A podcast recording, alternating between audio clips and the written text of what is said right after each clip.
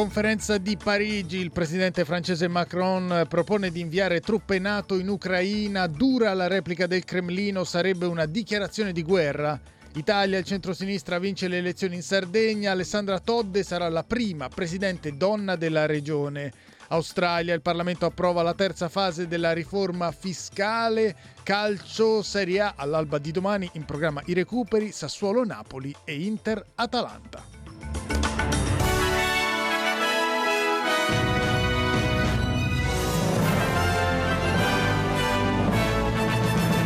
Buongiorno da Dario Castaldo con il giornale radio di SBS di mercoledì 28 febbraio 2024 che apriamo da Parigi dove il presidente francese Emmanuel Macron ha ospitato i lavori della conferenza sull'Ucraina proponendo ai paesi membri della Nato di inviare truppe a sostegno dell'esercito di Kiev.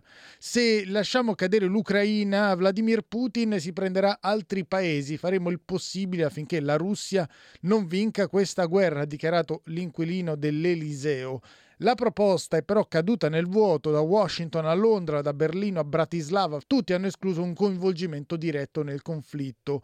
Il ministro degli esteri italiano Tajani e la presidente del Consiglio Meloni hanno spiegato che l'Italia non è disponibile ad inviare truppe in Ucraina e anche il presidente tedesco Frank-Walter Steinmeier ha espresso dubbi sulla proposta di Macron. L'idea è stata criticata anche da alcuni esperti di geopolitica che l'hanno definita un'iniziativa che potrebbe portare ad una pericolosa escalation del conflitto. Durissima la replica del Cremlino, il cui portavoce Peskov ha affermato nel caso di invio di truppe occidentali in Ucraina una guerra con la Nato sarebbe inevitabile. Di altro tenore le affermazioni del primo ministro olandese Mark Rutte, il quale ha chiesto agli altri rappresentanti dei paesi seduti al tavolo della conferenza di sbloccare gli aiuti economici e militari per Kiev. I Paesi Bassi, ha detto Rutte, accoglieranno la proposta della Repubblica Ceca e invieranno 100 milioni di euro, circa 165 milioni di dollari australiani, in munizioni.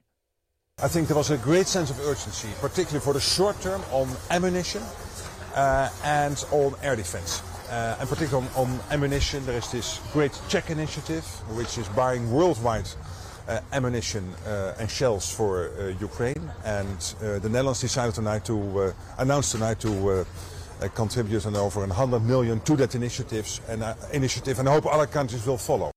Queste le affermazioni del primo ministro olandese Mark Rutte e dopo il coro di no seguito all'ipotesi lanciata dal presidente francese Macron, l'Eliseo ha precisato l'eventuale presenza di truppe non andrebbe oltre la soglia della belligeranza.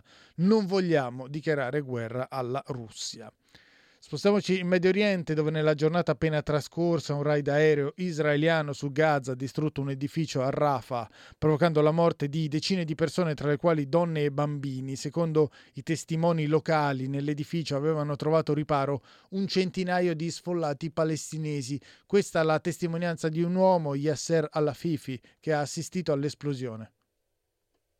Suddenly and without warning, the strike happened. The building was full of displaced people. Almost more than 50 displaced people were in the building. More than 20 children were in it. Most of the people in the building were women and children. Bodies started falling on us here. This area where our house is located is often bombed. We took bodies out of this building. The scenes were frightening. I can't understand. How long will this situation last? Look at the rubble. There were more than 100 people in the building. Isn't it forbidden to target those children and people? Voltiamo pagina e andiamo in Italia. In Sardegna il centro-sinistra ha vinto le elezioni regionali in un testa a testa serratissimo con il candidato del centrodestra Paolo Truzzu. Il successo è andato ad Alessandra Todde, esponente del Movimento 5 Stelle, che nella circostanza aveva stretto un'alleanza politica con il Partito Democratico. Todde, che ha ottenuto il 45,4% dei consensi contro il 45% di Truzzu, è nata a Nuoro 55 anni fa ed è diventata così la prima donna nella storia a guidare il Consiglio regionale della Sardegna. Abbiamo rotto il tetto di cristallo, ha detto, per poi aggiungere, riferendosi alle polemiche scatenate dalla repressione della manifestazione di Pisa di venerdì scorso, i sardi hanno risposto ai manganelli con le matite. Ascoltiamolo. La coalizione si è riunita intorno a questo progetto e finalmente siamo riusciti a ragionare non per sottrazione, non per differenza, non per conflitti, ma per addizione, vedendo la diversità come una ricchezza. Credo che questo sia quello che ha fatto la differenza. Il progetto è un buon progetto e chiaramente credo che questo abbia contribuito ancora di più a convincere gli elettori. Poi ovviamente io sono anche molto orgogliosa di essere la prima presidente donna della Sardegna dopo 75 anni perché credo che sia un fatto storico storico. Eh, da quando i nostri padri costituenti ci hanno dato la specialità si sono susseguiti presidenti uomini. Credo che oggi poter dire che noi possiamo diventare anche presidenti di una regione, come è successo anche in altre regioni d'Italia, anche qua in Sardegna, sia veramente un fatto di un'importanza straordinaria. Esulta anche Ellie Schlein, il Partito Democratico, il primo partito dell'isola, mentre Calenda applaude al risultato ottenuto dal cosiddetto campo largo e dice mai più soli alle regionali. Su questa prospettiva però è più freddo il leader dei 5 Stelle, Giuseppe Conte un cartello di sigle che poi diventa più che un campo largo o giusto, diventa un campo minato dove il giorno dopo inizi a governare e non riesci a offrire risposte perché inizi a dividerti su tutto.